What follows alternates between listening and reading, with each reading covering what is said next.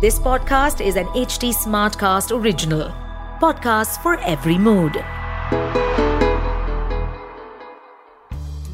पिछले एपिसोड में हमने इस बात का महत्व जाना कि prevention is better than cure इस बार हम परहेज या रोकथाम के और तरीके सीखना चाहते हैं, जो आयुर्वेद से ही जुड़े हैं तो आइए, सुनिए आचार्य बालकृष्ण को आयुर्वेद और वेलनेस से जुड़े सवालों का जवाब देते हुए on Patanjali wellness podcast this audio series is brought you by Patanjali Acharya ji, स्वागत है आपका। अब एक टिपिकल घर बार में औरतें बाकी सबकी देखभाल में इतनी मलंग हो जाती हैं कि वो अपनी हेल्थ को प्रायोरिटाइज ही नहीं करती। ऐसे में हार्मोनल इम्बैलेंसेस हो जाते हैं, जो और सीरियस हेल्थ इश्यूज़ का कारण बन जाते हैं। तो क्या आप कोई ऐसा घरेलू नुस्खा बता सकते हैं जो औरतों को इस तरह बीमार होने से बचा सके? देखो, मैं आपको बताता हूँ, ये बात आपने सही कही। माताओं बहनों में एक बीमारी और होती है। मैं बताता हूँ, बहुत बड़ी बीमारी है। जितने बैठे सुन लो। घर में खाना बनता है। खाना बन गया। थोड़ी एक दो रोटी फालतू है। थोड़ी सब्ज़ी बच गई। तो सोचती, क्यों फेंके? बच गई, खा ली। प्रायः होती है। उनको लगता है खराब हो जाएगा, ये कहाँ रखेंगे, कहाँ फेंकेंगे, खा लेती है। तो मैं एक बात निवेदन करना चाहता हूँ कि पेट को कबाड़ा घर बनाने की जगह रोटी को कबाड़े घर में डाल दो। तो इसीलिए जो है, ये भोजन का भी जो है ना, आप अपने चाहे कुछ भी हो जाए, बचे ना। अपने शरीर का ध्यान रखिए, पहली बात तो यह दूसरी बात कि सबकी चिंता करना ज़रूरी है, सबकी चिंता तब आप कर पाओगे ना जब आप ज़्यादा ठीक रहोगे, कब तक करोगे। तो शरीर का भी ध्यान रखिए अपने दिनचर्या रूटीन कई बार समय समय को तो देखो, अपने को व्यवस्थित करना ही होगा कि हम कैसे व्यवस्थित कर सकते हैं, उसकी थोड़ी योजना बनाइए। तीसरी चीज़, हम रूटीन में कैसे ठीक रह सकते हैं? जैसे आपने आपने बात करी हार्मोन्स की, आपने बात करी जैसे जनरल डिज़ीज़ की, उसके लिए, पुरुषों के लिए भी, स्त्री के लिए भी, हम लोगों ने आजकल ना, वो पंचामृत हमने शुरू करा रखे क्या क्या उसमें, धनिया, जीरा, अजवाइन, मेथी, कितने को, चार हो गए?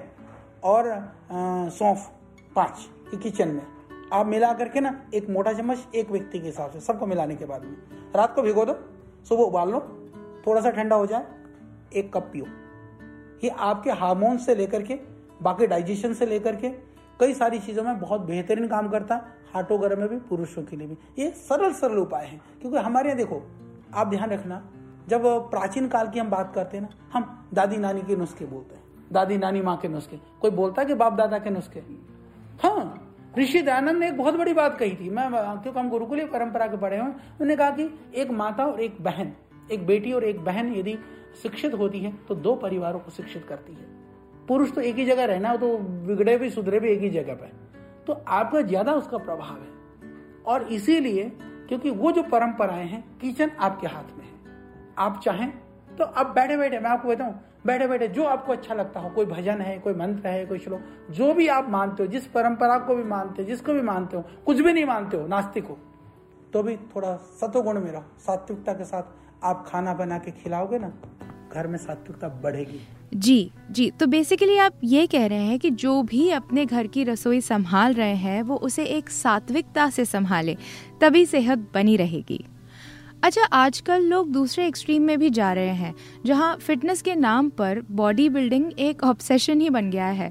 इस वजह से लोग स्टेरॉइड्स का इस्तेमाल कर रहे हैं, उसे ग्रहण कर रहे हैं जो कि बॉडी और हार्ट के लिए स्पेशली हानिकारक माना जाता है। तो क्या पतंजलि ने इसके ऑल्टरनेटिव प्रोडक्ट्स का इजाद किया है, जिनके साइड इफ़ेक्ट्स शायद इतने सिवियर ना हो? देखिए, सबसे पहले तो मैं ये बता देना चाहूँगा, इसको समझिए।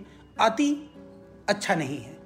अति आलसी होना भी अच्छा नहीं है, अति जंक फ़ूड खाना भी अच्छा नहीं है, और अति एक्टिव होकर के सोचे कि मैं बिल्कुल जिम में जा करके खटाखट बॉडी बना लूँगा, वो भी अच्छा नहीं है। हमको एक कंट्रोल में रहना चाहिए बैलेंस में रहना चाहिए। इसलिए शास्त्रों में कहा कि अति सर्वत्र वर्जयत, कि अति बहुत अच्छा नहीं होता है। और रूटीन के लिए जैसे मैंने कहा कि घी, दूध या हमारे जो मेवे हैं, ये सबसे बेहतरीन है सेहत को बनाने के लिए। अपने पाचन शक्ति के अनुसार उनका प्रयोग करें। दूसरा, जैसे मैंने बताया कि दूध में से जो वे प्रोटीन प्रोटीन जो होता है, पतंजलि वे प्रोटीन है और न्यूट्रेला डेली एक्टिव है। ये दो तीन चीज़ें और मिनरल्स और विटामिन हमने बनाए हैं प्लांट बेस्ड हैं, उनका यूज़ कर सकते हैं, पर केमिकल वाले हार्मोन्स वाले, कोई भी इस तरह की चीज़ों को कतापी नहीं सेवन करना चाहिए। मैंने देखा है, डोले शोले तो बन जाते हैं थोड़े दिन, पर बनते थोड़े दिन के लिए, लटकते ज़िंदगी भर के लिए। तो इसीलिए जो है, उनसे बच करके रहना चाहिए तो बनाने के फिर में लटकाने का काम ना करें। जी। um, Acharya ji Patanjali wellness centres में तो बहुत सारे पेशेंट्स आते होंगे। तो क्या कभी ऐसे पेशेंट्स भी आए हैं जिनकी पीड़ा का इलाज ढूंढना मुश्किल हो? और फिर ऐसी सिचुएशंस को पतंजलि वेलनेस सेंटर्स में कैसे हैंडल किया जाता है? ऐसे बहुत सारे पेशेंट्स आते हैं जो बहुत बीमार हैं पर कभी कहीं से कोई डायग्नोज ही नहीं हुआ। जैसे अभी मेरे यहाँ आपका तो मैं बुला भी लूँगा। एक मेरे यहाँ अभी तो पढ़ रही है बच्ची थी, लड़की, छोटी सी थी जब अभी तो शायद मेरे यहाँ भी वो ग्रेजुएशन है पीजी कर रही है यूनिवर्सिटी में। उसको ब्लीडिंग होती थी। खून की उल्टियाँ होती थी। और कुछ भी खाया तो भी उल्टी होती थी। वो माता लेकर के सब हॉस्पिटल सब डॉक्टर डायग्नोसिस में कभी कुछ आए ही नहीं। फिर मैंने देखा, मैंने सोचा, अब इसका करूँ क्या? देख करके मेरे को लगा कि मैंने सिर्फ़ वापित कफ के बैलेंस के हिसाब से, आयुर्वेद की दृष्टि से देखा कि इसका पित्त और वायु का जो स्थिति वो बहुत ही गड़बड़ है। फिर उसको उसी इस तरह से चिकित्सा करी। वो लड़की ठीक भी हुई है ठीक होकर के तब शायद बारहवीं में पढ़ती थी तो ग्रेजुएशन या अभी पीजी पतंजलि से विश्वविद्यालय में पढ़ रही है अभी तो ऐसे बहुत रोगी आते हैं। अच्छा। um, फिर ऐसा भी होता होगा कि आप आयुर्वेद और मॉडर्न टेक्नोलॉजी की टेक्निक्स को मिक्स करके लोगों का इलाज करते होंगे। जी। बहुत सारी जगह पर हम लोग जब डायग्नोसिस वगैरह करानी पड़ती है, या क्रिटिकल आते हैं जैसे मान लो कैंसर के मेरे पास कोई लास्ट स्टेज का पेशेंट आता है, मुझे पता होता है कि एलोपैथी में कोई उसके लिए उपाय नहीं है। फिर भी मैं मना नहीं करता हूँ, मैं कहता हूँ, भाई कीमो रेडिएशन वगैरह ले रहे हो तो तुम लेते रहो, उसके साथ में तुम आयुर्वेदिक खाओ। क्योंकि मैं ये नहीं चाहता हूँ कि यदि किसी की डेथ भी हो जाती है तो उसके मन में एक प्रतिशत ये संशय न रहे कि मैंने यदि मॉडर्न कुछ करा लेता, या जैसे वहाँ से कुछ होता तो मैं बच जाता। क्योंकि हमें कभी भी हम ऐसे आश्वासन नहीं देते हैं, या ऐसा जीवन किसी के जीवन को भी हमें कोई ये अधिकार नहीं है कि हम उसके साथ उसको रिस्क में डालें। तो हम कभी वो काम नहीं करते हैं, परंतु जब देखते हैं कि इसके लिए सही समाधान हो सकता है, हम उसका ही करते हैं। जी जी। सेटिस्फैक्शन भी ना हमारी हेल्थ को बहुत अफेक्ट करता है। पर आज ये सेटिस्फैक्शन या संतुष्टि, इसको हासिल करना बहुत मुश्किल हो गया है। कोई एक गोल पूरा होता नहीं है कि दूसरा खड़ा हो जाता है। तो ऐसे लोगों से, जिनको संतुष्टि, सुख और शांति कम मिलती हो, उनसे आप क्या कहना चाहेंगे? और वो स्वस्थ रहें, वो निरोग रहें, आनंदित रहें, मस्त रहें। ज़िंदगी में देखो मस्ती खोने के बाद में मस्ती पाने के लिए जो प्रयास करते हैं ना, उसकी जगह पर मस्ती न जाए, इसके लिए थोड़ा सा प्रयास करें, वो ज़्यादा बेहतर होता है। तो मैं तो यही कहूँगा कि हमें अपने दिनचर्या को, अपने विचारचर्या को, क्योंकि हमारे दिन भी ठीक हो, हमारे विचार भी ठीक हो, मस्तिष्क भी ठीक हो तो ये दुनिया ठीक लगने लगेगी, जीवन भी अच्छा हो जाएगा। तो हम यही प्रयास कर रहे हैं कि आयुर्वेद मतलब आप लोग ऐसा ना समझ लें कि जड़ी बूटियाँ, गोली बटियाँ, हरी, पीली, लाल गोलियाँ लिक्विड सिरप वगैरह ही आयुर्वेद है। आयुर्वेद है जीवन पद्धति, आयुर्वेद है जीवन जीने का ढंग, आयुर्वेद है ये सिखाता है कि कैसे हम रहें निरोग और स्वस्थ। बिल्कुल सही कहा आपने। Ayurveda is a way of life तो ज़ाहिर सी बात है कि आयुर्वेदिक ट्रीटमेंट्स में समय लगता है। अब पतंजलि वेलनेस सेंटर्स में जब रोगी आते हैं अपना इलाज करवाने तो उनके साथ उनके परिवार वाले भी आते होंगे। आचार्य जी ये बताइए कि इन सेंटर्स में उनके रहन सहन खान पान की क्या व्यवस्था है? नहीं, यहाँ रहने की व्यवस्था हमारे पास चार हज़ार से ज़्यादा लोग रहते हैं और पेशेंट के साथ भी कोई आएगा तो डिटॉक्स तो उसको भी होना चाहिए। हम, जैसे हमने कहा कि रोगियों की चिकित्सा के साथ साथ में जो निरोग लोग हैं, वो रोगी ना हो, उसका उपाय यहाँ पर किया जाता है। और आयुर्वेद की जो संपूर्ण इंटीग्रेटेड सिस्टम है वह एक तरह से पतंजलि है जहाँ पर हम पंचकर्म षटकर्म योग नेचुरोपैथी आयुर्वेद सब कुछ को मिला करके और डायग्नोसिस में पूरी तरह से मॉडर्न सिस्टम हमारे पास एक एडवांस लेवल का पैथोलॉजी लैब है हमारे पास पूरी टीम है सिस्टम है उसके तहत हम चिकित्सा करते हैं। अच्छा। Um, लोगों को ठीक करने के लिए इन सेंटर्स में किस प्रकार की तकनीकों का या चिकित्साओं का उपयोग किया जाता है? नहीं हम लोग करते हैं यहाँ पर हम शोधन की सारी क्रियाएँ। पूज्य स्वामी जी ने बस्ती की कई सारी नई क्रियाएँ ईजाद की हैं जो हम एनिमा आदि अलग अलग तरह से दे करके हम चिकित्सा करते हैं। इसके अतिरिक्त, जैसे श्रृंग की चिकित्सा है, जोंक की चिकित्सा है, जो भी आयुर्वेद, अग्निकर्म है, जितने भी आयुर्वेद की जो परंपराओं में, प्रचलन में लोगों ने कभी नाम सुने होंगे, वो सब चीज़ों की चिकित्सा यहाँ प्रामाणिकता के साथ में किया जाता है। ये हमारी खासियत है और इसके परिणाम भी बहुत अद्भुत हैं। बहुत ज़बरदस्त हैं और जो अद्भुत होने की वजह से ही आज चार हज़ार से ज़्यादा रोगी यहाँ पर रहते हैं और पाँच छः महीने से आगे तक के लिए भी लोग पहले से बुकिंग करके रहते हैं। हाँ ज़रूर मैं एक बात बताना चाहूँगा कि कई बार जो ठगने वाले जो लोग हैं ना, जो बदमाश लोग हैं, वो ऑनलाइन में इधर उधर से लोग, कभी वो ठगे की शिकार भी हो जाते हैं। सावधानी से ज़रूर बुकिंग करिएगा जब यदि कभी आपको पतंजलि में आना है। आचार्य जी, ये बताएँ कि पतंजलि वेलनेस सेंटर्स में किस प्रकार के रोगों का इलाज होना संभव है? जो क्रिटिकल केसेस हैं, जैसे कि जैसे हम एक्यूट मैनेजमेंट वाली स्थिति में या बिल्कुल लास्ट स्टेज पर हैं उनको छोड़ करके, या जो सर्जरी के, वास्तव में जिनको सर्जरी की एकदम आवश्यकता है, उनको छोड़ करके हम सभी रोगों की चिकित्सा यहाँ पर करते हैं। आप पैरों से लेकर के, सर से लेकर के, चाहे वो कैंसर से लेकर के, लीवर से लेकर के, किडनी से लेकर के, हार्ट से लेकर के, मोटापे से लेकर के, थायराइड से लेकर के, जितने भी अर्थराइटिस रोमेटाइड अर्थराइटिस है स्पोंडोलाइटिस है सेल्फ डिस्क है, किसी भी तरह की, चाहे नाक, कान, आँख की जो बीमारियाँ हैं, उन सभी चीज़ों की यहाँ पर प्रामाणिकता के साथ में चिकित्सा की जाती है। आप आकर के निश्चित रूप से उसमें लाभ पा सकते जी मतलब रोगी आए और निरोगी जाए। बिल्कुल यदि हम चाहते हैं कि मुस्कुराते हुए जाएँ और आप हमारे पेशेंट के साथ बात करेंगे तो आपको दिखाई भी देगा कि लोगों की जो प्रसन्नता है यहाँ पर लगभग अभी तक एक करोड़ से ज़्यादा पेशेंट्स का हम चिकित्सा कर चुके हैं और लगभग सत्तर से ज़्यादा देशों के लोग आ चुके हैं और ज़्यादातर लोग वो लोग होते हैं जो अपने ठीक होने के बाद में अपने पारिवारिक जनों को लेके आते हैं, अपने मित्र मंडली को बताते हैं, अपने रिश्तेदारों को बताते हैं। तो उस तरह से फिर लोग आते ही रहते हैं और वो परंपरा, वो निरंतरता फिर बनी रहती है। वाओ। चलिए अब वापस चलते हैं कुछ और नुस्खों की ओर। आपके लिसनर्स कुछ सवाल पूछना चाहते हैं। कृतिका पूछती हैं कि आयुर्वेद के हिसाब से पानी कब और कैसे पीना चाहिए और खाना कब ग्रहण करना चाहिए? पानी को औषध माना गया है और समय के अनुसार पानी पीने पर उसको अमृत माना गया है और समय के हट करके यदि यानी बिना समय का यदि पानी पीते हैं तो उसको जहर माना गया है। यानी वही पानी आपके लिए अमृत का काम करेगा, वही जल आपके लिए जहर का भी काम करेगा, विष का भी काम करेगा। तो पानी अमृत कब है?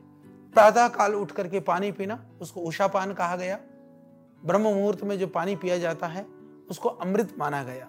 तो प्रतिदिन सुबह उठ करके, और कैसा पानी पीना चाहिए? पानी में भी बहुत अद्भुत गुण है। यदि आप गर्म पानी पीते हैं तो वह मोटापा को कम करता है, कफ को ठीक करता है। यदि आप गुनगुना पानी पीते हैं तो वायु के लिए जो है लाभकारी होता है। और यदि थोड़ा शीतल जल पीते हैं तो वो पित्त का समन करता है। जल एक ही है वात पित्त कफ दोष के हिसाब से अलग अलग स्तर से भी पानी पीने पर लाभकारी है। जहाँ तक रही भोजन की बात तो भोजन में हमारे यहाँ एक परंपरा आपने देखा होगा कि बहुत सारे लोग, जो परंपरावादी लोग हैं, घरों में भी बुज़ुर्ग लोग हैं, खाने से पहले वो तीन बार आचमन करते हैं जल का। कहीं ना कहीं, या कोई गिलास में से दो घुट पानी पीते हैं।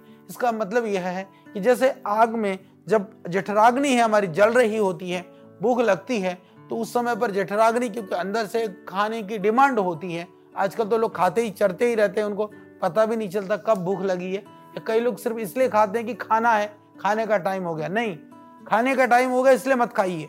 या फिर दिन भर चर के मत खाइए। जब अंदर से डिमांड हो, बहुत तेज भूख लगे, तब खाइए। आप चिंता मत करिए कि भूख नहीं लगती। बहुत सारे लोग कहते हैं, जी, भूख नहीं लगती। अरे, भूख नहीं लगती तो अच्छी बात है। मत खाओ। जब भूख लगे तब खाओ। भूख लगेगी ना भूख क्यों नहीं लगेगी? भूख नहीं लग रही है। इसका मतलब कि आपका शरीर का, अंदर का सिस्टम है, वो गड़बड़ है। तो भूख नहीं लगती तो कुछ औषधि ले लीजिए, पर भूख नहीं लगती है तो ज़्यादा खाना मत खाओ ज़बरदस्ती। भूख लगे तभी खाओ, पर भूख लगा करके तब खाओ। और लगातार भी मत खाओ। तो ये बहुत ज़रूरी है भूख के संदर्भ में, अब जल के संदर्भ में, कि भोजन से पहले जैसे आचमन की हमारी परंपरा है, यानी कि जैसे अग्नि जलती है तो थोड़े से पानी की छींटे मार दो अग्नि और तेज होती है। अग्नि जलती है, पूरे पानी को आप घड़ा भर करके डाल दो तो बुझ जाएगी। तो इसलिए भोजन से पहले थोड़ा सा जल पीना है, जिससे कि जठराग्नि है और प्रदीप्त हो जाए। बीच में यदि मान लीजिए कि हमारा जो जठराग्नि के अंदर में, कोई मशीन के अंदर में, कोई उसमें, कोई मशीन में आप मान लीजिए कि कोई चीज़ को आपको प्रोसेस कर करके उसमें से निकालना है उसमें और मटेरियल डाल दोगे तो टाइम लगेगा ना। तो टाइम सेविंग नहीं होगी। यानी खाया हुआ डाइजेस्ट नहीं होगा। और ज़्यादा सूखा हो तो मशीन में चलेगी नहीं वो चीज़। वहीं अटक जाएगी। तो यदि सूखा सूखा भोजन है तो थोड़ा सा पानी पी लो। तो सिंपल सिद्धांत है। और भोजन के बाद में यदि आप पानी डाल दोगे मशीन में से एक मशीन की प्रक्रिया हो गई, फिर आपने पानी ढोक डाल दिया तो फिर वो गति धीमी हो जाएगी। तो इसलिए थोड़ा सा उस भोजन को आगे निकलने दो। बाद में पानी पियो। तो कहते हैं आधा घंटा रुक करके पानी पियो। तो इतना ही सिद्धांत है यही विज्ञान है। तो इसको हम समझें इसको समझ करके अपने आप को हम लोग ठीक कर सकते हैं और पानी का यही सिद्धांत है। हम्म। आचार्य जी आपका फास्टिंग के बारे में क्या ख्याल है? क्या आयुर्वेद के हिसाब से हमें व्रत रखने चाहिए? और अगर रखने चाहिए तो कैसे? बिल्कुल। इसका मतलब ये नहीं है कि छह दिन दबा के खाओ और एक दिन भूखे रहो। इसका मतलब है कि छह दिन भी ठीक से खाओ और एक दिन बिल्कुल मत खाओ। वो अच्छा है शरीर के लिए, क्योंकि हमारे पूरे सिस्टम को थोड़ा रेस्ट मिलता है उससे थोड़ा विश्राम मिलता है। यानी हम अपने आप तो छुट्टी खोजते हैं, शरीर को छुट्टी नहीं होने देते तो छुट्टी आप किसके लिए ढूंढ रहे हैं? आपका विश्राम देह के लिए होना चाहिए, विश्राम मस्ती के लिए नहीं होना चाहिए। हम्म सही कहा। आपने विश्राम की बात करी तो हमारे पास उम्र को लेकर एक सवाल है। शालिनी ये पूछना चाहती हैं कि एंटी एजिंग को लेकर या त्वचा के निखार के लिए पतंजलि वेलनेस सेंटर्स में कोई ट्रीटमेंट्स हैं क्या? देखिए, दो चीज़ें हैं स्किन ट्रीटमेंट दो चीज़ें यदि स्किन में कोई परेशानी हो तो वो ट्रीटमेंट अलग है। और सिर्फ़ स्किन चमकाने के लिए कुछ हो तो शरीर ठीक होगा। तो स्किन अपने आप स्किन में चमक आ जानी है। ऐसी कोई चीज़ नहीं है अंदर से तो बिल्कुल गुब्बारा फूटने को है और चेहरे पर जो है ना वो तो फिर वही आप जा करके आजकल जो सर्जरियाँ होती हैं अलग अलग पता नहीं क्या क्या चिपकाते हैं और इतना डेंट पेंट करते हैं कि उसके ऊपर पूरा का पूरा जो लगा करके घूमते हैं वही करके घूमिए फिर तो, तो जो स्किन है ग्लो है जो चेहरे की कांति है वह आपके शरीर के शरीर के स्वास्थ्य का एक दर्पण है। शरीर को ठीक रखिए चेहरे पर जैसा ग्लो होना चाहिए, जितना होने चाहिए, वो स्वाभाविक रूप से ही आपके उससे हो मेक सेंस अब अभिषेक ने यह सवाल पूछा है कि वो अपने अर्ली थर्टीज में है, पर उनकी हेयर लाइन अभी से पतली होती जा रही है। क्यों? देखिए, ये सिर्फ़ अभिषेक की ही नहीं, बहुत सारे लोगों की समस्या बन चुकी है। तो Acharya ji male pattern boldness या मर्दों का गंजापन क्यों होता है? और इसे कैसे कंट्रोल किया जा सकता है? देखिए, सौंदर्यता यह है कि जो शरीर के जिस जिस शरीर को भगवान ने बनाया, जिन अंग को, जिन चीज़ों को भगवान ने दिया, वह सहज रहे, उसमें विकृतियाँ ना आए, इसके लिए हमको प्रयास करना है। बाल भी कारण है, जो केश है हमारे, या तो डाइजेशन की वजह से, या तो हेरिडिटी की वजह से या तो हार्मोन्स की वजह से, या तो बहुत स्ट्रेस की वजह से। ये तीन, चार, पाँच कारण हमने देखे हैं। प्रायः जितने भी सर के गंजे होते हैं, वो हेरिडिटी के ज़्यादा होते हैं, जिनके बाप दादा से पहले से वो परंपरा चली आ रही है। उसको भी रोका जा सकता है। दूसरा जो बहुत ज़्यादा स्ट्रेस लेते हैं, तीसरा सडनली कोई ऐसी मेडिसिन खाई गई, जैसे कैंसर वगैरह के बाद लोगों को जब रेडिएशन वगैरह देते हैं तो सारे झड़ जाते हैं। वो तो दोबारा लौट कर भी आ जाते हैं। या एलोपेशिया वगैरह जैसे होता है तो आपने देखा होगा, एक बाल भी शरीर का कहीं नहीं बचता है। तो ऐसी बीमारियाँ भी हैं। तो सबके लिए आयुर्वेद में उपाय है। एलोवेरा है, आंवला है, उसके लिए बहुत बेहतरीन है। हमारे दंत, आजकल जो है, हमारे केश कांति जो एडवांस वाली है तो किसी ने हमसे हंस करके कहा, बोले, नहीं, केश कांति कम बिकी इसलिए एडवांस नाम तो नहीं धर दिया। लोगों के दिमाग तो बहुत तेज है। सोचते कि केश कांति तो पहले से था, ये एडवांस क्यों हो गया? एडवांस इसलिए हो गया कि हमने फर्दर और रिसर्च करी पहले वाला एडवांस दंत का, दंत केस कांति भी पहले का काम करता था, परंतु और ज़्यादा काम करने की वजह से इसका नाम हमने केश कांति एडवांस रखा है, उसको लगाइए, आपको तुरंत लाभ दिखाई देगा तो आप गंजे भी नहीं होंगे, सही बात है, बालों की अपनी सुंदरता है। आचार्य जी, आपने इतनी पेशेंस के साथ हमें आयुर्वेद नेचुरोपैथी वगैरह के बारे में समझाया। आपने सामान्य बीमारियों के कारण तथा उनके उपचार से हमारा परिचय करवाया। इसके लिए आपका बहुत बहुत धन्यवाद। पतंजलि वेलनेस पॉडकास्ट को सुनने के लिए log on to H T आप पतंजलि वेलनेस पॉडकास्ट को Google, Apple, Spotify, Gaana, Jio Saavn जैसे अन्य म्यूज़िक स्ट्रीमिंग एप्स पर भी सुन सकते हैं। इस ऑडियो सीरीज़ पर अपडेट्स पाने के लिए हमें फॉलो करें on all major social media channels हमारा हैंडल है at the rate H T smart cast